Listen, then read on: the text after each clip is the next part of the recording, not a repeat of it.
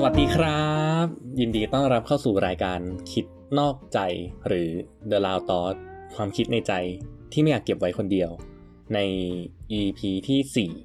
กับผมไอซ์อีกเช่นเคยนะฮะก็หายหน้าหายตาไปหนึ่งสัปดาห์นะครับเพราะว่าคือจะบอกว่าเป็นเหตุผลที่ไร้สาระก็ก็คงได้นะฮะคือมันเป็นเรื่องที่ไม่น่าจะไม่น่าจะเป็นปัญหาแล้วก็เป็นปัญหาขึ้นมาได้นะคือสัปดาห์ก่อนฮะคือก็เตรียมหัวข้อเตรียมเรื่องที่จะพูดในเทปที่สี่เนี่ยไว้เรียบร้อยแล้วล่ะนะฮะแต่ว่าประสบปัญหาขัดข้องครับผมคือวันก่อนที่ว่าจะต้องปล่อยเทปผมปล่อยพอดแคสต์ทุกวันพฤหัสบดี หนึ่งทุ่มอยู่แล้วเนาะนะฮะทีนี้คืนวันอังคารครับผมคือตั้งใจจะอัดวันพุธแหละแต่คืนวันอังคารก็ดูบอลครับผมสัปดาห์นั้นเป็นลิเวอร์พูลเจอบาร์เซโลนาซึ่งผมเชียร์ลิเวอร์พูลเนาะอ่าแล้วปรากฏว่าลิเวอร์พูลเนี่ยอ่าแซงชนะเข้ารอบชิงได้ไอ้เราก็ดีใจสุดเสียงฮะกลายเป็นว่าวันพุธเสียงหาย ก็เลยทำให้อัดไม่ได้นะฮะแต่ว่าตอนนี้ก็คือไม่รู้ว่าแบบเสียงดีขึ้นไหมอาจจะอู้อี้นิดหน่อยว่านี่ก็เป็นหวัดอีกแล้วแต่ว่าถ้าเกิดเว้นสองสัปดาห์ก็จะนานเกินไปนะฮะก็เลยตัดสินใจอัดละกันจริงๆในช่วงสัปดาห์สองสัปดาห์ที่ผ่านมาเนี่ยมีมีเรื่องที่น่าพูดเยอะมากเลยนะแต่ว่าก็ตัดสินใจพูดเรื่องนี้ก่อนนะฮะเพราะว่าเออเราก็เก็บไว้จะพูดตั้งแต่สัปดาห์ก่อนละเดี๋ยวเขาเรียกว่าอะไรนะเดี๋ยวฟีลลิ่งจะหาย เพราะว่ามันก็เป็นเรื่องที่เจอมานะฮะแล้วทำให้รู้สึกว่าแบบเอออยากจะพูดเรื่องนี้มีไฟที่พูดเรื่องนี้โดยวันนี้ก็จะมาพูดถึงเรื่องถ้าเกิดดูชื่อ อี พี นะฮะก็น่าจะรู้แล้วนะฮะว่าวันนี้เราจะมาพูดถึงเรื่องเครื่องมือสื่อสารครับผมใกล้ตัวมากๆเลยไม่ว่าจะรวยจะจนเนี่ยก็ต้องมีแน่นอนนะฮะไม่ใช่โทรศัพท์มือถือนะฮะแต่ว่าเป็นภาษานั่นเองฮะก็ผมเชื่อว่าทุกคนก็น่าจะต้องใช้ภาษานะฮะไม่ว่าในทางใดก็ทางหนึ่งฮะโดยวันนี้ที่เราจะมาพูดเนี่ยก็คือจะพูดถึงเรื่องภาษาไทยของเราเนี่ยแหละทีนี้ที่มาที่ทำให้อยากจะมาอัดเทปนี้ขึ้นมาเนี่ยก็คือเริ่มมาจากแอปพลิเคชัน Weki เช่นเคยนะฮะ ถ้าเกิดใครยังไม่รู้ว่า Weki คืออะไรก็ย้อนกลับไปฟัง อี พี สองได้นะครับผมแต่ก็คือเราไปเจอโพสต์โพสต์นึงนะฮะจากอาจารย์คนหนึ่งที่เขาก็เล่น Weki เนี่ยแหละคือไม่ใช่อาจารย์เราหรอกแต่แบบเขาบอกว่าเขาเป็นครูอะซึ่งที่เขาโพสต์เขาโพสต์ว่าอยากให้ทุกคนพยายามใช้ภาษาไทยให้ถูกต้องก่อนที่จะใช้ภาษาผิดๆจนเคยชินและใช้เช่นนั้นตลอดไปมาใช้ภาษาไทยให้ถูกต้องกันเถอะเนอะเริ่มจากคำว่า like ที่ต้องสะกดด้วยกอไก่กรันไม่ใช่คอควายกรันนะทีนี้ผมก็ไปแสดงความเห็นครับ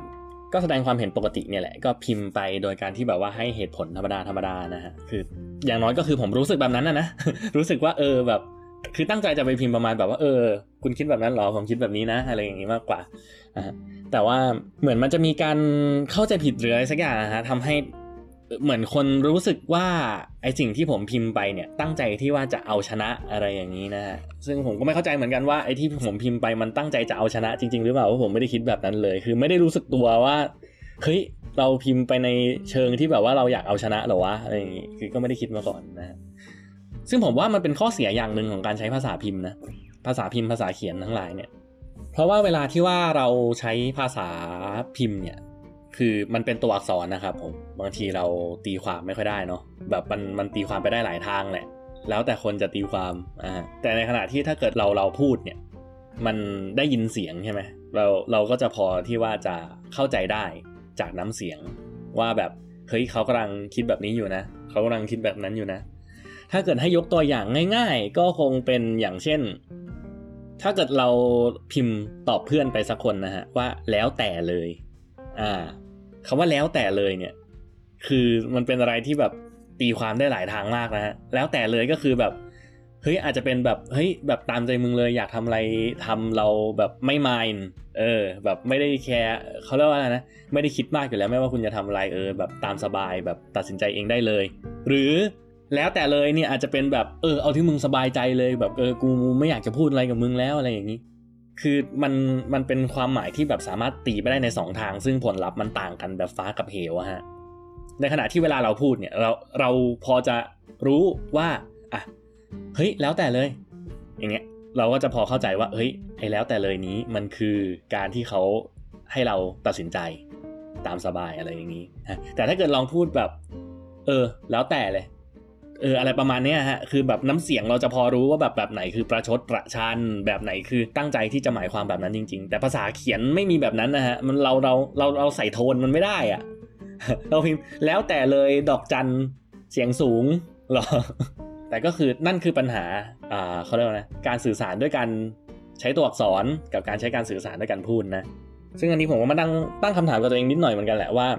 เออทำไมมันถึงเป็นแบบนั้นและข้อสันนิษฐานของผมก็คือเราคุ้นชินกับการใช้เสียงมาตั้งแต่สมัยยุคก่อนประวัติศาสตร์เนาะเพราะว่าสมัยนั้นยังไม่มีภาษาที่เป็นตัวอักษรเราใช้เสียงในการสื่อสารเราไม่ได้แบบมีกขคงหรืออะไรแบบนั้นนะฮะเราไม่ได้โน้ตเอาไว้ทำให้แบบเออเราคุ้นชินกับการตีความกับมันมากกว่าว่าเฮ้ยเนี่ยพอมันเป็นเสียงแบบนี้ขึ้นมาแล้วมันหมายความว่าอะไรอย่างนี้คือเราใช้หูมากกว่าที่ว่าเราใช้ตาอ่านตัวอักษรแล้วตีความก็เลยคิดว่าอาจจะเป็นปัจจัยปัจจัยหนึ่งอย่างไรก็ตามคือไอ้เรื่องที่พูดมาเนี่ยก็ไม่ได้เกี่ยวกับท็อปิกที่อยากจะคุยสักเท่าไหร่นะฮะแต่ด้วยความที่ว่าท็อปิกโพสต์นั้นของครูคนนั้นเนี่ยมันเป็นเรื่องเกี่ยวกับภาษาวิบัติแล้วไอ้สิ่งที่ผมเจอก็คือสิ่งที่ผมพิมพ์ไปเนี่ยมีคนอ่านแล้วเขารู้สึกว่าเขาคิดไปเองอะฮะว่าผู้พิมพ์รู้สึกอย่างไรตั้งใจจะทำอะไรอะไรอย่างนี้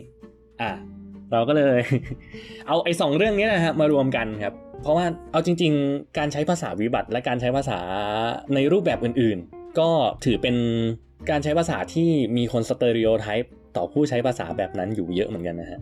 ไม่ว่าจะเป็นเรื่องศัพท์วัยรุ่นเรื่องภาษาวิบัติเองหรืออีกเรื่องก็ไทยคำอังกฤษคำฮะคือเราจะมี mindset mindset นึงที่เวลาเราเห็นคนใช้ภาษาในรูปแบบนี้ปุ๊บแล้วเราคิดไปว่าเฮ้ยเขาเป็นคนแบบนี้ว่ะหรือเออเขาคิดแบบนี้ว่ะซึ่งวันนี้เราก็จะมาพูดกันถึงสามหัวข้อที่พูดไปเนี่ยนะฮะว่าสุดท้ายแล้วเนี่ยมันมันเกิดขึ้นได้ยังไงก่อนแล้วคนที่อ่านเขาคิดยังไงแล้วมันแฟร์ไหมที่เราจะคิดแบบนั้นนะฮะทั้งหมดทั้งมวลเนี่ยก็คือธีมหลักของคิดนอกใจในเทปนี้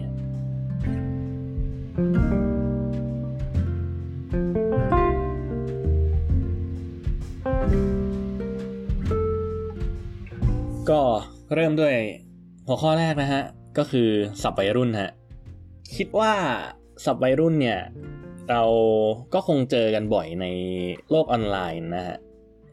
มันก็มีศัพท์นู่นนี่นั่นที่ทำให้เขาเรียกว่าอะไรนะที่มันไม่ได้มาจากสำนักงานราชบัณฑิตยสภาครับคือเป็นคำศัพท์ที่ไม่ได้ใช้ความหมายตรงแบบนั้นแต่ถ้าเกิดเป็นภาษาอังกฤษเขาเรียกว่าอะไรนะแสแลงใช่ไหมฮะผมคิดว่าโซเชียลมีเดียที่สามารถเป็นเสียงสะท้อน ของการใช้ศัพท์วัยรุ่นที่ดีที่สุดในในความคิดของผมนะคือ Twitter ฮะเพราะว่าด้วยความที่ว่า Twitter มันมีการจำกัดอยู่ที่หนึ่งร้อยสี่สิบตัวอักษรถูกไหมฮะฉะนั้นการที่ว่าเราอยากจะสื่อความอะไรยาวๆหรืออะไรแบบเนี้ยบางทีมันโดนจำกัดไปด้วยไอ้ boundary หนึ่งร้อยสี่สิบตัวอักษรเนี่ยแหละทำให้มันมีการที่ว่าเราต้อง create คำหรืออะไรขึ้นมาที่จะสามารถสื่อสารกันได้เข้าใจด้วยลิมิตตรงนั้นนะฮะทำให้เราก็จะมีคำศัพท์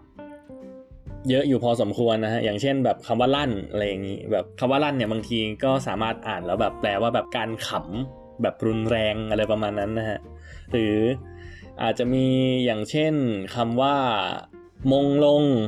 หรืออะไรแบบนี้หรือตูบหรือคือถ้าเกิดให้ยกตัวอย่างศัพท์วัยรุ่นที่แบบเป็นในอารมณ์ประมาณนั้นเนี่ยก็มีเยอะนะฮะก็ถ้าเกิดให้ไล่ในสมัยก่อนเดี๋ยวผมลองเซิร์ชดูแล้วกันเพราะผมว่ามันก็มันก็มีมาเยอะแยะคำว่าเกรียนเนี่ยฮะเกรียนหรือแบบมาคู่หรืออะไรแบบนี้ซึ่งมันเป็นศัพท์ที่ไม่ได้อยู่ในไม่ได้อยู่ในพจนานุกรมหรือราชบัณฑิตหรอกนะแต่เวลาที่ว่าเราเอามาสื่อสารแล้วเราเข้าใจเนาะทีนี้ก็จะมีคนที่มีสเตอริโอไทป์กับการใช้คำศัพท์วัยรุ่นประมาณนี้เนี่ยว่าแบบทำไมถึงใช้ศัพท์ประมาณนี้เพราะว่าบางทีมันทำให้การสื่อสารมันเข้าใจได้เขาเรียกว่าอะไรนะฮะเข้าใจได้ไม่สมูทเพราะว่าหลายๆคนก็สมมุติว่าถ้าเกิดเป็นคนที่ไม่รู้จักคำนี้มาก่อนนะฮะแล้วแบบเข้ามาในสังคมผมยกตัวอย่างง่ายๆเลยเวกกี้อีกแหละคือถ้าเกิดใครจำได้ใน อี พี สองนะครับผมเคยพูดไปถึงศัพท์ๆนึงก็คือคำว่าดุ ซึ่งคำว่าดุเนี่ยผมคิดว่าน่าจะไม่มีในโลกออนไลน์หรือโซเชียลมีเดียอื่นนะฮะแบบเป็นเฉพาะสังคมวิกิว่าดุเนี่ยมันมีที่มาจากจากคำแสลงต่างประเทศนะฮะก็คือ catfish คือการปลอมตัวปลอมเป็นคนอื่นบนโลกออนไลน์นะฮะแล้วเหมือนกับว่าในเวกกี้เองเนี่ยเขาก็เอาศัพท์นี้มาใช้แล้วเขาแปลตรงตัวเพราะว่า catfish จริงๆแล้วมันแปลว่าปลาดุกนะฮะเขาก็เลยใช้คำว่าดุเป็นแสลงแปลว่าการปลอมเป็นคนอื่นบนโลกออนไลน์นะซึ่งถ้าเกิดมีคนจากในสังคมอื่นเข้ามาเนี่ยแล้วเขาเข้ามาอ่านเขาก็คงรู้สึกว่าแบบเฮ้ยดุคืออะไรวะไม่เก็ตไม่เข้าใจงงๆอะไรอย่างนี้เหมือนแบบมึงคุยอะไรเนี่ยไม่รู้เรื่องโว้ยอะไรอย่างนี้จะบอกว่าเป็นสเตอริโอไทป์ไหมก็คือไอ้ไอ้เรื่องการงงไม่เข้าใจอะไม่ใช่สเตอริโอไทป์ครับผมแต่ด้วยความที่ว่าเวลาที่ว่ามีคนคุยในภาษาที่เราไม่เข้าใจเนี่ยบางทีมันทำให้ mindset ของแต่ละคนเนี่ยค่อนข้างจะจะว่าเปลี่ยนไหมคือมันมันจะเป็นมันจะเป็นความรู้สึกที่ไม่ดีอะฮะอย่างเช่นผมเคยเจอเคสประมาณนี้บนข่าวไหนสักข่าวนึงฮะที่ว่ามีกลุ่มนักเรียนจีนคุยกันในมหาวิทยาลัยที่เขาใช้ภาษาอังกฤษเป็นภาษาหลักนะฮะผมก็จำไม่ได้แหละเหมือนเห็นมันผ่านแล้วเหมือน professor ส่งอีเมลไปเตือนกลุ่มนักเรียนจีนว่าอย่าคุยกันด้วยภาษาตัวเองให้คุยกันด้วยภาษาอังกฤษเพราะว่าคุณอยู่ในมหาวิทยาลัยที่ใช้ภาษาอังกฤษเป็นภาษาหลักอะไรอย่างนี้ซึ่งตัว professor เนี่ยก็ได้รับคำสั่งมาจากคนที่เป็นบริษัทที่เขารับ internship หรืออะไรประมาณนั้นนะฮะแล้วเหมือนกับว่าเขามาเห็นเขาก็เลยไปแจ้งอาจารย์ว่าเนี่ยบอกไอ้กลุ่มเด็กคนจีนพวกนี้ว่าเลิกพูดภาษาจีนสักทีฟังไม่รู้เรื่องอะไรอย่างนี้ถามว่า มันมันแฟร์กับตัวนักเรียนจีนหรือเปล่าก็ก็ไม่ค่อยแฟร์นะฮะเพราะว่าคือมันไม่ใช่เป็นในเวลาเรียนหรืออะไรแบบนี้ฮะมันเป็นแค่แบบบนในคาเฟ่ทีเรียหรืออะไรประมาณนั้นนะฮะคือเป็นเป็นฟรีไทม์อ่ะคือเขาไม่ได้ตั้งใจจะสื่อสารกับคนอื่นนะเขาตั้งใจจะสื่อสารกับเพื่อนคนจีนด้วยกันเองด้วยที่ว่าแบบเป็นคนจีนด้วยกันน่ะมันเป็นสังคมที่เรารู้ว่าเราสามารถใช้ภาษาจีนสื่อสารได้ดีกว่ามันก็เมคเซนส์ที่เขาจะใช้ภาษาจีนนะฮะแต่เหมือนกับว่าตัวคนที่ว่าเป็นแบบเจ้าของบริษัทที่รับอินเทอร์นเขามาดูแล้วเขาไม่เข้าใจหรือเขารู้สึกว่าเฮ้ยมันเป็นภาษาที่แบบต่างถิ่นแล้วอาจจะทำให้รู้สึกไม่ดีว่าแบบเฮ้ยแบบกำลังคุยอะไรที่เราไม่เข้าใจฮะแล้วมันทำให้รู้สึกว่าเฮ้ยหรือว่าเขานินทาเราวะหรืออะไรแบบนี้ก็อาจจะทำให้มวลความรู้สึกไม่ดีเนี่ยมันมันเกิดขึ้นแล้วทำให้เขารู้สึกต่อต้านการใช้ภาษาแบบนั้นซึ่งผมรู้สึกว่าอีฟีนอมินอนหรือไอสถานการณ์แบบนี้น่าจะสามารถเอามาใช้ได้กับการใช้ศัพท์วัยรุ่นนะผมลองจินตนาการออกว่าถ้าเกิดผมใช้ศัพท์วัยรุ่นอะไรสักอย่างที่ผู้หลักผู้ใหญ่ไม่เข้าใจแล้วถ้าเกิดแบบมีผู้หลักผู้ใหญ่เข้ามาอ่านเขาก็คงงงว่าแบบไอคำนี้หมายความว่าอะไรอะไรอย่างนี้นะฮะแบบมันทำให้รู้สึกว่าอินซีเคียวอ่ะแบบเฮ้ยเขากำลังด่าเราอยู่หรือเปล่าวะแบบมันทำให้เรารู้สึกด้อยถ้าเกิดมันมีอะไรที่ทำให้เรารู้สึกด้อยจะว่าด้อยไหมก็คือแบบเราเราเรารู้สึกว่าเรามีความรู้ไม่เท่าคนอื่นนะฮะมันจะทำให้เรารู้สึกว่าแอนตี้ไหมฮะว่าแบบเออตอนแบบเราถูกทำให้ดูด้อยด้วยสิ่งสิ่งนี้ด้วยกลุ่มกลุ่มนี้ด้วยบุคคลบุคคลนี้มันก็เลยทำให้เรามี mindset ที่ไม่ดีต่อบุคคลที่ทำแบบนั้นไปด้วยก็อาจจะเป็นเหตุผลว่าเออทำไมเวลาที่แบบเด็กๆใช้ศัพท์วัยรุ่นอะไรอย่างเงี้ยแล้วแบบผู้ใหญ่ก็จะชอบแซะประมาณแบบเฮ้ยเนี่ยแบบใช้ภาษาอะไรกันไม่รู้แบบพ่อขุนรามคำแหงจะต้องหลั่งน้ำตา หรืออะไรประมาณนั้นซึ่งเอาจริงๆก็แอบไม่แฟร์นะครับเพราะคือมันไม่ไม่ใช่แอบไม่แฟร์สิต้องบอกว่ามันไม่ใช่แค่สังคมไทยที่มีอะไรแบบนี้ฮะอย่างถ้าเกิดเป็นภาษาอังกฤษเนี่ยมันก็จะมีศัพท์ประมาณนี้อยู่ตลอดเวลาฮะอย่างเช่นคำว่า cringeอ่าฮะ cringe ที่แปลว่าแบบเฮ้ยแบบเดี๋ยวผมหา ไม่รู้จะอธิบายยังไงผมหาความหมายให้เลยแล้วกันนะฮะ cringe เนี่ยมันแปลว่าถ้าเกิดแปลตามภาษาอังกฤษคือการแบบตะแคงหัวหรือแบบเบ้เขาเรียกว่าอะไรนะแบบเบ้เบ้หน้าเบ้ตัวหนีด้วยอารมณ์รู้สึกกลัวหรือแบบขยะแขยงหรืออะไรแบบนั้นนะฮะก็คือคำว่า cringe ซึ่งความจริงแล้วมันเป็น verb ครับมันเป็นคำกริยานะฮะแต่ว่าสมัยนี้เนี่ยไอ้คำว่า cringe เนี่ยกลายเป็นว่าเขาถูกเอามาใช้เป็น adjective ผมไม่แน่ใจเขาอาจจะใช้คำว่า cringy ไหมอืมก็คือเหมือนกับจะบอกว่ายังไงดีก็อ่ะยกตัวอย่าง shake นะฮะ shake เนี่ยคือการเขย่าหรือ verb ก็คือเขย่าอ่ะถ้าเกิดอยากจะเปลี่ยน verb ให้เป็น adjective ก็คือเปลี่ยนจากคำกริยาเป็นคำวิเศษเนี่ยก็คือเติม y เข้าไปนะฮะ shake เป็น shaky ก็คือแบบกำลังสั่นหรือแบบอ่าเป็นคำเป็นคำวิเศษนะฮะฉะนั้นเขาก็เลย assume ก็คิดไปเองแหละว่าถ้าเกิดเป็นคำว่า cringe เนี่ยหน้า cringe อ่ะเขาก็เลยเติมตัว y ไปเป็น cringy ซึ่งความจริงแล้วคำว่า cringy เนี่ยไม่มีอยู่จริงฮะอ่าแต่ว่าคนก็ใช้เป็นแสแลงว่าแบบเออเวลาที่ว่าเราเมนชั่นถึงคำว่า cringy เนี่ยมันแปลว่าอืมมันแปลว่าอาการแบบนี้นะซึ่งก็จะเห็นว่าแบบมันคำศัพท์มันมีการมันมีการดิ้นได้หรือ develop หรือถูกสร้างขึ้นมาอยู่ตลอดเวลานะถึงแม้ว่ามันอาจจะไม่ได้ระบุอยู่ในพจนานุกรมหรืออะไรแบบนั้นแต่ว่ามันก็มีขึ้นมาใหม่อยู่ตลอดซึ่ง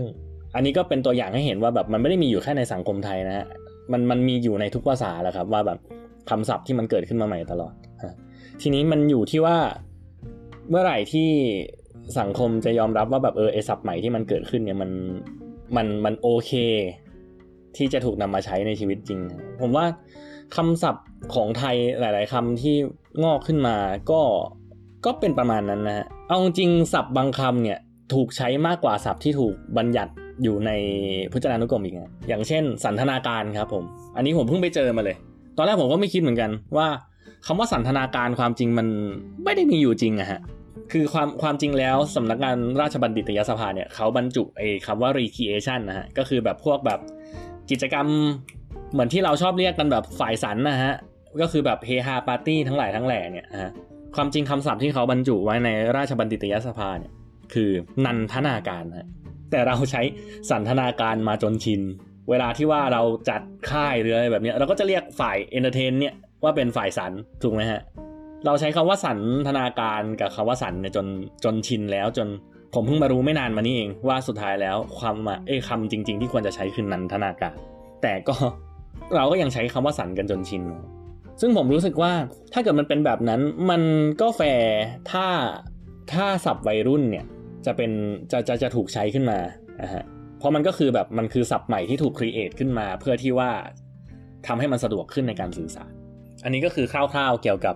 เขาเรียกว่าอะไรคร่าวๆเกี่ยวกับท็อปิกแรกก็คือเรื่องของศัพท์วัยรุ่นหรือศัพท์ใหม่ที่งอกขึ้นมาทุกวัน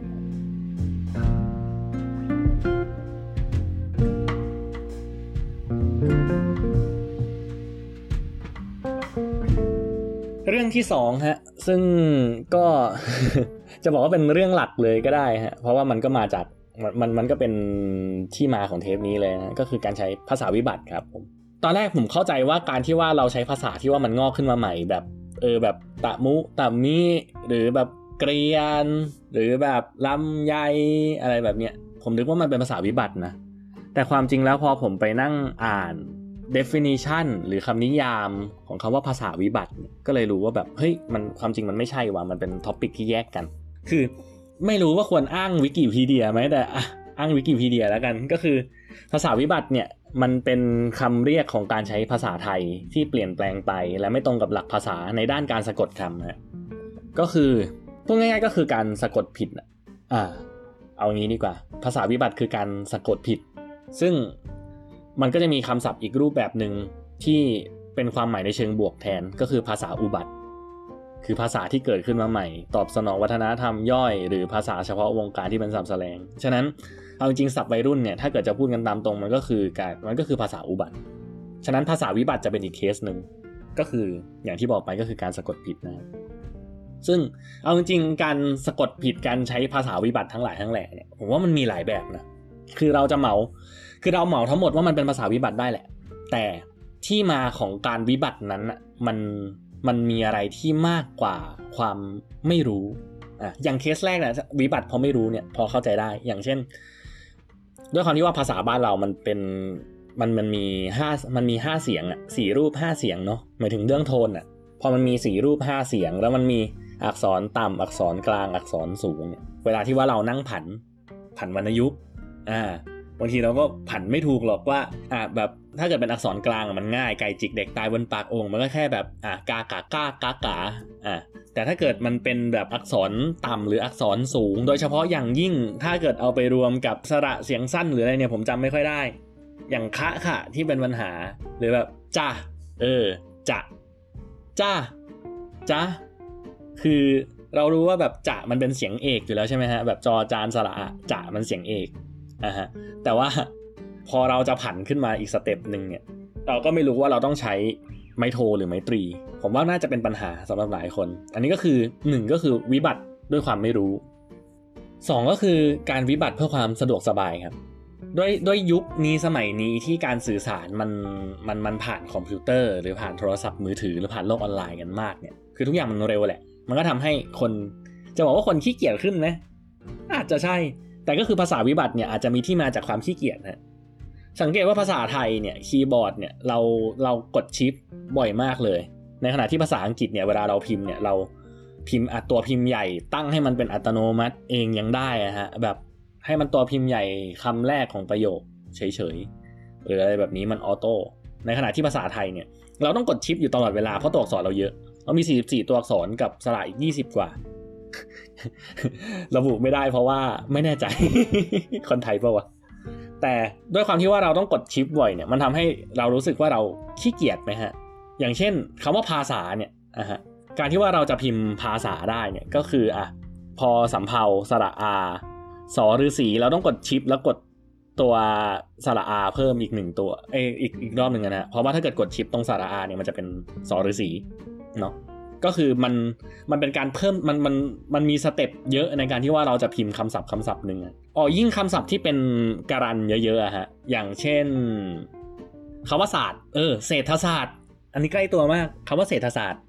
นะการที่ว่าเราจะพิมพ์คำว่าเศรษฐศาสตร์นะฮะเดี๋ยวผมนับจำนวนครั้งที่คุณต้องกดแป้นเลยนะอ่าสระเอสระเอหนึ่งนะฮะอ่าชิปแล้วสอศาลาเป็นสามและอ่าฮะรอเรือสี่นะฮะชิปสอฤาษีเป็นหกนะฮะชิปถอฐานเป็นแปดนะฮะชิปเอ่อสอเสือก็จะเป็นสอศาลานะฮะ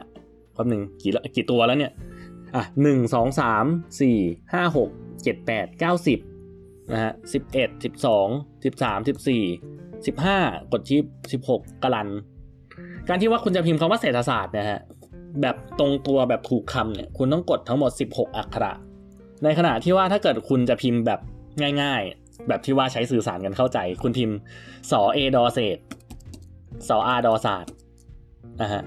พิมพ์แค่เนี้ยฮะหกตัวอักษรคุณประหยัดไปกี่เปอร์เซ็นต์แล้วน่ะการที่ว่าคุณพิมพ์จากเศรษฐศาสตร์แบบเต็มฟอร์มมาเป็นเศรษฐศาสตร์ธรรมดาเนี่ยฮะมาเป็นแบบเศรษฐศาสตร์อ่ะอ่าคุณประหยัดเวลาโดยถ้าเกิดว่ากันด้วยแบบตามอัตราส่วนแล้วคุณประหยัดเวลาไป หกสิบสองเปอร์เซ็นต์ อ่าเพราะก็คือ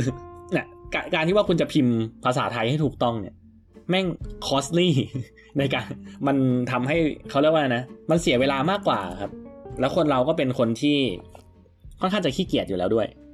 เอากันตามนี้ดีกว่าสังเกตได้ว่าเวลาที่ว่าเรามีสนามหญ้าที่มันเป็นสี่เหลี่ยมเนี่ยตรงโค้งเนี่ยส่วนใหญ่คนก็จะเดินลัดสนามหญ้าแล้วเราก็จะเห็นเป็นทางเลยว่าเออไอตรงหญ้าตรงหัวมุมเนี่ยมันจะหายไปบ่อยๆเพราะว่าคนขี้เกียจเดินตรงและเลี้ยวขวาในเมื่อเขาสามารถเดินทะแยงลัดสนามหญ้าผ่านไปทางนั้นได้เลยอันนี้ก็คงเป็นอีกรูปแบบนึงว่าเออมันเป็นการวิบัติเพื่อความสะดวกสบายเพราะมันง่ายกว่ามันมันพิมพ์ง่ายกว่าเนาะแล้วก็วิบัติแบบที่สามคือวิบัติเพื่อความสื่อความที่ดีขึ้นฮะถ้าเกิดจำได้ตอนที่ว่าผมพูดไปในพาร์ทแรกในช่วงอินโทรเนี่ยว่าเฮ้ยเวลาที่ว่าเราพูดเนี่ยเราสามารถสื่อความได้จากโทนเสียงที่เราได้รับในขณะที่ภาษาพิมพ์เนี่ยมันเป็นอะไรที่เราตีความไม่ค่อยได้ด้วยความที่ว่าเราไม่รู้โทนเสียงทุกครั้งที่ว่าเราอ่านตัวอักษรต่างๆเนี่ยมันก็จะเหมือนเป็นการทำข้อสอบภาษาไทยอยู่ตลอดเวลาผู้พูดมีความรู้สึกอย่างไร choice หนึ่ง สอง สาม สี่ ห้าซึ่งมันก็เลยทำให้เกิดการวิบัติรูปแบบที่ทำให้มาชดเชยเรื่องการแสดงความรู้สึกนะฮะเพื่อความสื่อความที่ดีขึ้นอย่างเช่นการที่ว่าเราใช้คำว่าครับครับครับเออ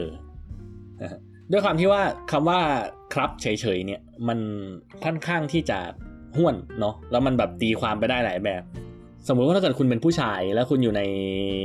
relationship กับใครสักคนนะฮะ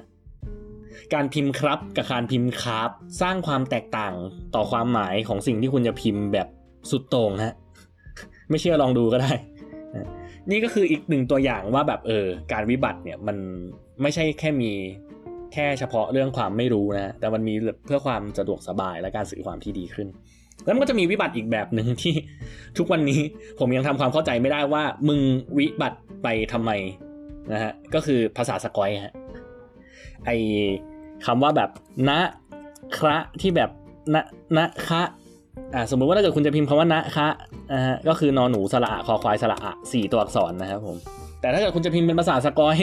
คุณต้องพิมพ์นอนหนูหนึ่งนะฮะชีพไมตรีเป็นสามและนะฮะแล้วก็คอควายรอเรือสี่ห้าแล้วก็ไม่ตรีอีกรอบนึงนะครับเจ็บกลายเป็นว่าคุณพิมพ์เพิ่มโดยไม่จำเป็นไป เจ็ดสิบห้าเปอร์เซ็นต์ ฉะนั้นเพื่อการเพื่อความสะดวกสบายเนี่ยไม่ใช่ละตัดเป็นหนึ่งจะว่าไม่รู้ก็คงไม่ได้ฉะนั้นไม่รู้ก็ไม่ใช่สะดวกสบายก็ไม่ใช่ถามว่าสื่อความได้ดีขึ้นไหมเออ ก็เอาเป็นว่ามันทำให้ชีวิตยากขึ้นแล้วกันนะคืออย่างน้อยก็ในฐานะบุคคลภายนอกอะนะคนที่ไม่ได้อยู่ในสังคมที่สามารถอ่านภาษาสกอยปุ๊บผ่านปึ๊ดแล้วเข้าใจปั๊บอะไรแบบนี้มันทำให้การสื่อความยากขึ้นนะฮะก็คือเวลาที่ว่าเรานั่งเห็นแบบคนแบบคอควายและยอหญิงเงี้ยฮะมันมันก็แอบไม่ชินเนาะเพราะว่าเราจะชินกับไอ้ตัวอักษรแปลกๆในกาการันซะซะมากนะฮะแล้วอยู่ดีๆแบบมาใช้แทนตัวนู้นตัวนี้เต็มไปหมดเนี่ยมันทำให้การสื่อความยากขึ้นฉะนั้นอันนี้ก็จะเป็นวิบัติแบบที่สี่ก็คือวิบัติแบบที่ผมก็ยังทำความเข้าใจไม่ได้ซึ่งอันนี้เอาจริงๆอันนี้มันก็มันมันมันต่างกับการใช้ไอ้พวกภาษาลูที่แบบเอาเอาตัวอักษรของคำที่จะพูดสลับกับลอลิงแล้วก็เอาตัวอักษรนั้นไปอยู่กับสระอูแทนอะไรอย่างเงี้ยซึ่งเออผมผมก็ไม่ค่อยจะเข้าใจหรอกเพิ่งมาเข้าใจไม่นานนี้นะแล้วก็ถ้าเกิดอ่านอะไรแบบนั้นอ่ะก็ก็คงไม่เข้าใจแต่การที่ว่าเขาใช้ภาษาลูเนี่ยอย่างน้อยมันยังมีอย่างน้อยมันยังมีจุดประสงค์เพื่อการ encoding นะฮะก็คือแบบเป็นการเข้ารหัสว่าแบบเฮ้ยมันเป็นสิ่งที่เราไม่อยากให้คนอื่นเวลาเขามาอ่านแล้วมันเข้าใจก็เลยใช้ไอตัวภาษาลูเนี่ยในการที่ว่าสื่อสารเพื่อที่ว่าคุณจะสามารถเขาเรียกว่านะ encrypt ใช่ไหม encrypt ข้อมูลแบบล็อกรหัสข้อมูลไม่ให้คนที่ไม่เข้าใจภาษาลูสามารถมาอ่านเนื้อความข้อความที่คุณต้องการจะสื่อได้ถือว่าเป็นต่างเคสกันนะซึ่งทั้งหมดทั้งมวลที่ว่ามาเนี่ยมันคือภาษาวิบัติเนาะแต่หลายๆครั้งที่เราเห็นคนใช้ภาษาวิบัตินะฮะบนตามแบบโซเชียลมีเดียผมจะชอบเห็นคอมเมนต์ตอบประมาณแบบโดยเฉพาะอย่างยิ่งถ้าเกิดเป็นคอมเมนต์แบบอารมณ์ประมาณแบบแสดงความคิดเห็นหรือดีเบตหรือแสดงจุดยืนหรืออะไรก็แล้วแต่นะฮะพอเขาใช้ภาษาวิบัติปุ๊บก็จะมีคอมเมนต์ประมาณแบบว่าเฮ้ยพิมพ์ภาษายังไม่ถูกเลยอาร์กิวเมนต์ของคุณเนี่ยไม่แวลิดหรอกเออแบบไอสิ่งที่คนพิมพ์มาไม่มีความหมายหรอกนะฮะเพราะขนาดเรื่องง่ายๆอย่างการใช้ภาษาให้ถูกต้องคุณยังไม่สามารถทำได้เลยตรรกะที่คุณคิดมันจะถูกได้ยังไงอันนี้คือสเตอริโอไทป์ใหญ่มากนะฮะของการใช้ภาษาวิบัติซึ่งผมรู้สึกว่าแม่งไม่แฟร์ไม่แฟร์อย่างยิ่งนะฮะเวลาที่ว่าเราต้องการจะพิมพ์หรืออะไรสักอย่างเนี่ยคือการสะกดผิดหรือการใช้ภาษาที่ไม่ถูกหลักอย่างอะไรแบบนั้นก็ตามเนี่ยมันไม่ควรจะถูกโยงไปกับตรรกะที่เขาใช้อะฮะถ้าเกิดเราคิดแบบนั้นเราหมายความว่าทุกๆค่ายเนี่ยที่ถูกจัดขึ้นมาแล้วใช้คำว่าสันทนาการคือค่ายที่ไม่เมคเซนส์ฮะเพราะขนาดใช้ภาษาเขายังใช้ภาษาผิดเลยถ้าเราใช้ตรรกะเดียวกันกับพวกคอมเมนต์ตอบแบบนั้นอะถูกไหมฮะนี่คือปัญหาใหญ่ครับคือคือปัญหาที่เรามองว่าเราพยายามจะหาจุดอ่อนหรืออะไรสักอย่างผมไม่แน่ใจว่ามันมีคำศัพท์ในเชิงในเชิง fallacy หรือแบบอะไรประมาณนั้นหรือเปล่านะแบบคำศัพท์เฉพาะที่อธิบายเหตุการณ์เหตุการณ์เนี้ยคือเฮ้ยเรานั่งอ่านคอมเมนต์เราไม่ชอบคอมเมนต์นี้หรอกแล้วเราเห็นว่าเขาใช้ภาษาผิดเราก็จะไปแย้งประมาณแบบว่าแบบเฮ้ยเหมือนเป็นจุดอ่อนเพราะว่าเราไม่สามารถเถียงกันได้ด้วยข้อถกเถียงด้วยเหตุและผลด้วยอาร์กิวเมนต์ต่างๆได้แล้วเราจึงเลือกที่จะใช้ point ของการของการใช้ภาษาวิบัติมาเป็นข้อโจมตีบุคคลว่าเนี่ยคุณพิมพ์มาแบบนี้ด้วยตรรกะแบบนี้โดยใช้ภาษาวิบัติแบบนี้ผมถือว่าความเห็นของคุณไม่มีค่าซึ่งมันมันค่อนข้างจะไม่แฟร์ครับถ้าเกิดให้ยกตัวอย่างยกตัวอย่างแบบไหนดีวะที่จะจะทำจะทำให้เห็นภาพชัดเอางี้ดีกว่าผมมองผมมองภาษาวิบัติเหมือนเหมือนเวลาคุณวิดีโอคอลกับใครสักคนนะฮะแล้วภาษาวิบัติเหมือนอินเทอร์เน็ตที่มันไม่เสถียรอ่ะคือเสียสมมุติผมวิดีโอกับเอ้ยวิดีโอสมมุติผมวิดีโอคอลกับนางสาว A ภาษาวิบัติเนี่ยมันเหมือนกับการบัฟเฟอร์ก็คือไอวิดีโอที่ผมส่งไปเนี่ยมันมีมันมีการตะกุกตะกักทั้งหลายทั้งแหล่นะฮะแต่ถามว่าคือมันเป็นเรื่องปัญหาในการสื่อสารนะครับมันไม่ได้เป็นปัญหาที่ต้นทางผมไม่ได้เป็นคนพูดตะกุกตะกักเข้าใจไหมฮะคือทุกอย่างที่ผมตั้งใจจะสื่อมันเหมือนเดิมแค่ว่าไอ้ channel ไอ้ช่องทางที่ผมใช้ในการสื่อสารซึ่งในที่นี้ก็คือภาษาวิบัติเนี่ยมันกระตุกเพราะเน็ตมันกากหรือด้วยอะไรก็แล้วแต่นะฮะทั้งหมดทั้งมวลที่ว่ามามันไม่ควรจะเป็นการลดทอนไอ้สิ่งต้นทางนะครับเพราะว่ามันไม่เกี่ยวกันถูกไหมการที่เน็ตกากไม่ได้หมายความว่าเฮ้ยแบบมึงพูดให้มันดังๆหน่อยดิเน็ตกากอ่ะแล้วมันไม่สามารถมาบอกว่าแบบเพราะมึงเน็ตกากเนี่ยไอ้สิ่งที่มึงพูดเนี่ยไม่มีค่าไม่ make sense ถูกไหมฮะอันนี้คือแบบอันนี้คือสิ่งที่ผมไม่เข้าใจในสังคมไทยมากมากมากมากมากมากเลยนะถือเป็นท็อปปิกหลักที่ทำให้ผมอยากจะมาพูดถึงเรื่องภาษาวิบัติในวันนี้นะฮะ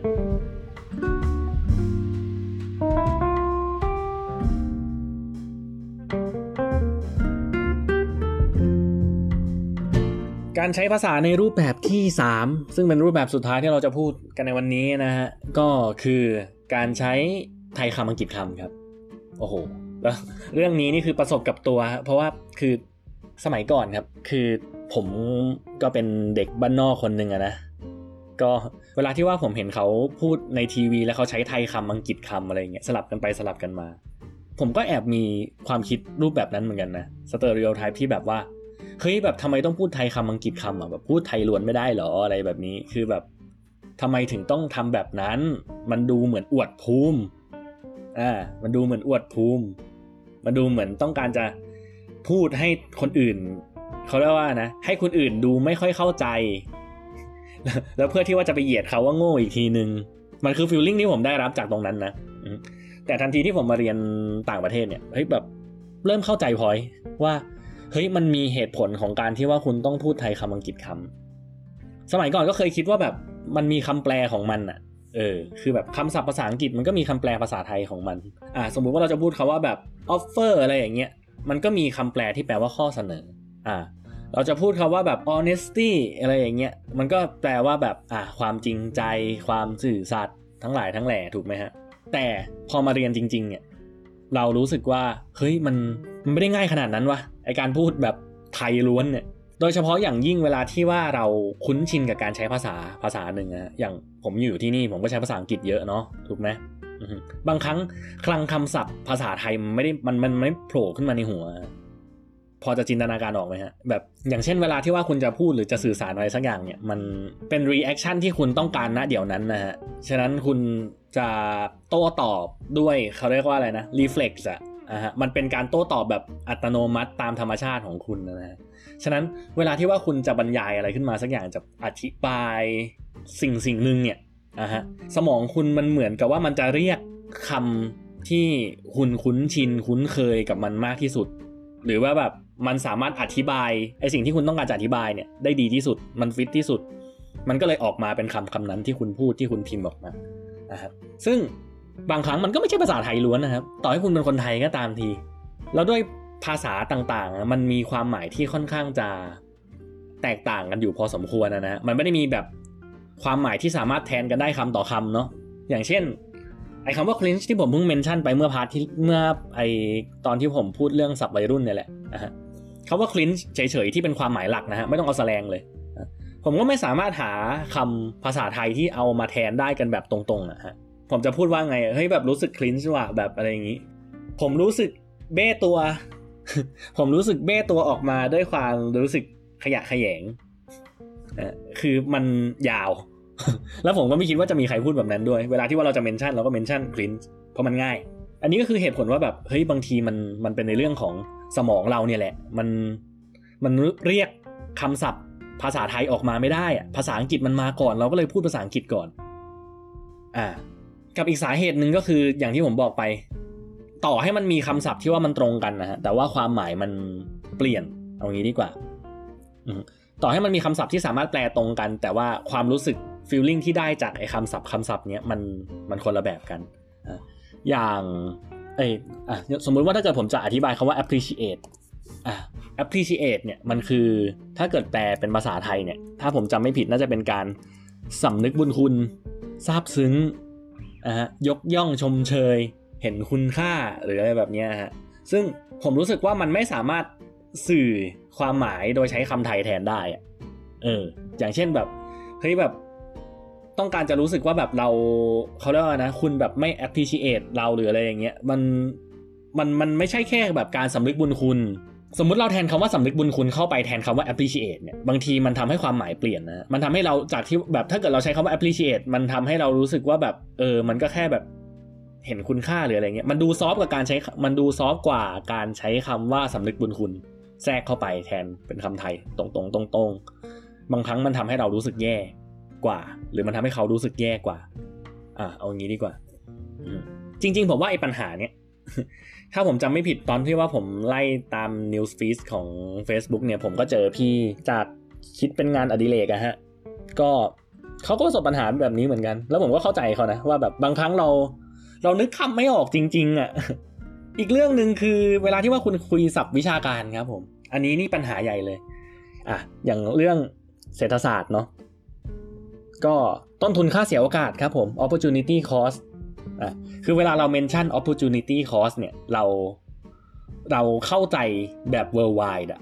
เราเข้าใจกันทั่วโลกว่าเออ opportunity cost มันเป็นมันเป็นคำกลางที่แบบว่าเออไม่ว่าคุณจะเรียนในภาษาไทยไม่ว่าคุณจะเรียนในภาษาจีนหรืออะไรก็ตามเนี่ยเขากำกับ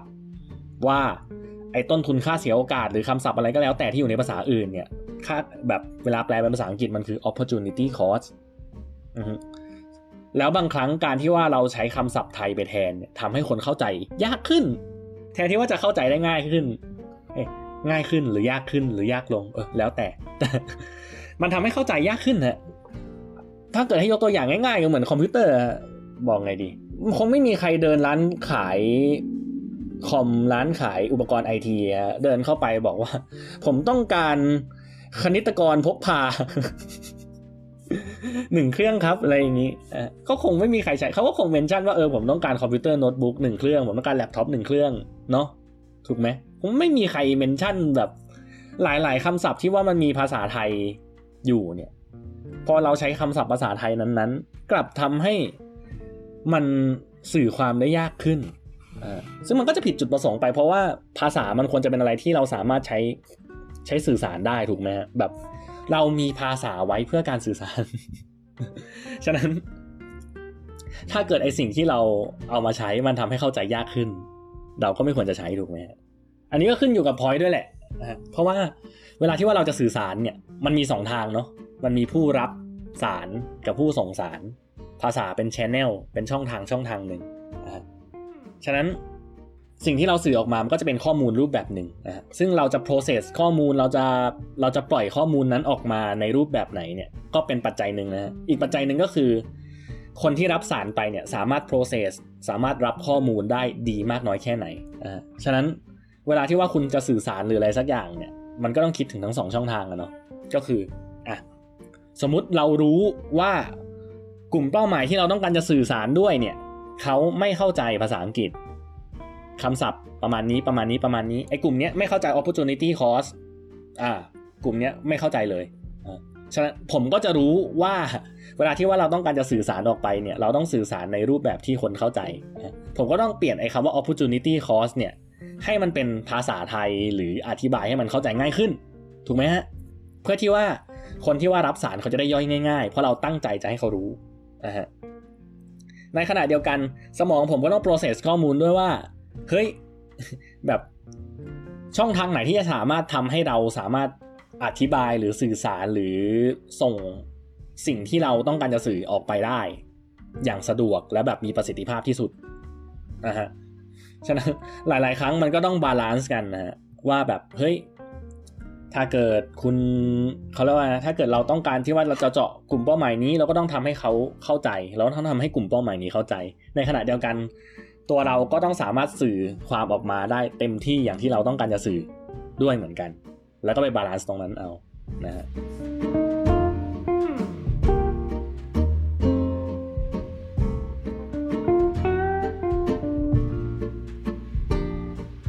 ทีนี้พอเราพูดถึงทั้งสามเรื่องแล้วเนาะก็คืออ่ะศัพท์วัยรุ่นศัพท์ใหม่หรือการใช้ภาษาวิบัติหรือการใช้ ไทยคำอังกฤษคำก็ตามทีเนี่ย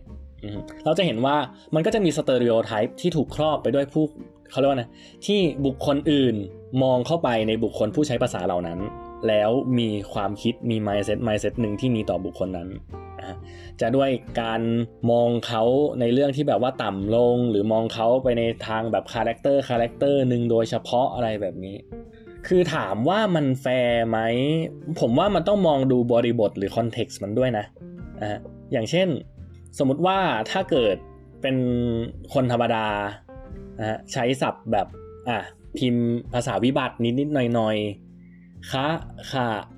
ผิดหรืออะไรแบบเนี้ยอ่ะฮะเราส่วนตัวผมไม่มายผมเข้าใจได้อ่ะเพราะว่ามันเป็นในระดับที่แบบว่าก็คนสื่อสารกันนะฮะและการเปลี่ยนจากคำว่านะคะเป็นนะคะหรือค่ะเป็นคะเนี่ยความหมายไม่ได้เปลี่ยนมากเว้นเสียแต่ว่าเป็นคำเฉยเป็นคำเดียวๆโดดๆอย่างเช่นค่ะกับคะนะฮะเพราะว่าคะเป็นประโยคคำถามค่ะเป็นแบบคำลงท้ายถูกไหมฮะถ้าอย่างเงี้ยความหมายเปลี่ยนนะฮะแต่ว่าถ้าเกิดเป็นในเรื่องแบบคำแบบลงท้ายธรรมดาที่มันไม่ได้ทำให้ความหมายมันเปลี่ยนอะไรเนี่ยส่วนตัวผมไม่มายนะฮะเพราะว่าแบบสุดท้ายแล้วภาษามันก็คือมันก็คือสิ่งที่ใช้ในการสื่อสารนะเนาะแต่ถ้าเกิดเป็นในรูปแบบของบริษัทหรือห้างร้านหรือหน่วยงานราชการหรืออะไรก็แล้วแต่ที่แบบคือมันควรจะเป็นทางการนะฮะเออผมมองงี้ดีกว่าอะไรที่มันเกี่ยวข้องกับทางการเช่นองค์กรห้างร้านต่างๆบริษัทหรืออะไรก็แล้วแต่เนี่ยอ่าถ้าเกิดใช้ภาษาเหล่านี้เนี่ยเออผมรู้สึกว่าไม่โอเคแต่ถ้าเกิดเป็นในบุคคลระดับบุคคลธรรมดาเนี่ยผมรู้สึกว่ามันมันไม่จำเป็นต้องซีเรียสขนาดนั้นนะฮะอย่างที่ผมเมนชั่นมาตั้งแต่ต้นเทปยันท้ายเทปเลยว่าภาษาเนี่ยมันเป็นเครื่องมือในการสื่อสารแล้วผมไม่รู้สึกว่ามันควรจะเป็นอะไรที่มากกว่านั้นนะฮะสรุปแบบนี้แล้วกันคือผมว่าภาษามันมีเป้าหมายหลักคือการสื่อสารแล้วมันก็แปรผันตามการเวลาด้วยเนาะแล้วอีกอย่างนึงแล้วไอ้ตัวไวยากรณ์หรือไอ้กฎต่างๆที่เรามองว่าแบบเฮ้ยแบบนี้คือถูกกฎแบบนี้ถูกนะใช้คำนี้ถูกนะใช้คำนั้นผิดนะมันเป็นกฎกลางเพื่อทำให้ทุกคนเข้าใจตรงกันเฉยๆฮะตราบใดที่การพิมพ์ผิดมันไม่ได้ทำให้การสื่อสารซึ่งมันเป็นมันเป็นจุดประสงค์หลักของมันนะฮะมันแย่จนมันรับไม่ได้เนี่ยผมว่ามันโอเคนะแบบคือถ้าเกิดเขาเข้าใจเราเข้าใจผมส่งข้อมูลที่ผมต้องการจะส่งไปถูกต้องเขารับสารที่ผมต้องการจะสื่อไปถูกต้องผมรู้สึกว่ามันก็โอเคแล้วนะคนเราไม่ควรจะถูกจัดกันด้วยการใช้ภาษา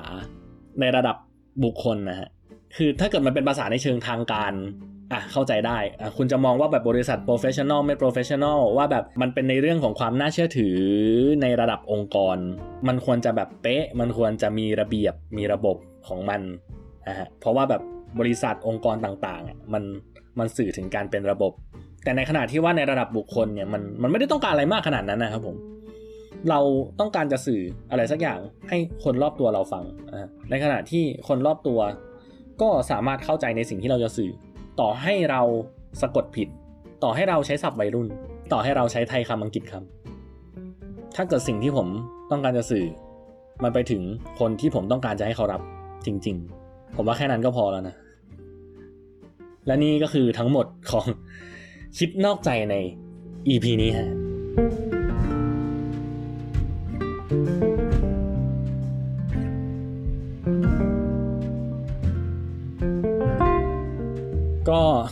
ถือว่าเป็นเทปที่ยาวใช้ได้ฮะ เพราะว่าเป็นเรื่องที่เอาจริงๆก็ก็อยากจะพูดมานานแล้วแค่ว่าแบบเราไปเจอในเวกกี้มันเป็นตัวกระตุ้นทำให้เรารู้สึกว่าอยากจะพูดเรื่องนี้ในพอดแคสต์เฉยๆหวังว่าทุกคนจะเข้าใจในสิ่งที่ผมต้องการจะแสดงความคิดเห็นเนาะแต่ว่าถ้าเกิดใคร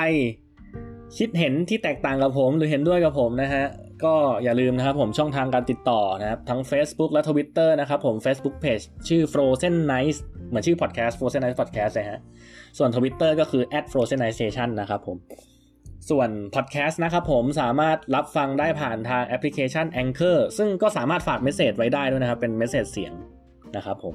แล้วก็มีช่องทางอื่นๆทั้ง iTunes Spotify Podbean Castbox TuneIn ทั้งหลายทั้งแหล่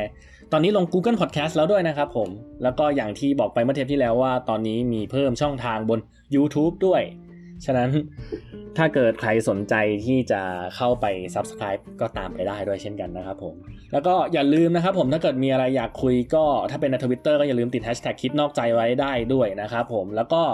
อย่าลืมว่าทั้งหมดนี้มันก็เป็นแค่เพียงความคิดนอกใจของผมเองนะครับผม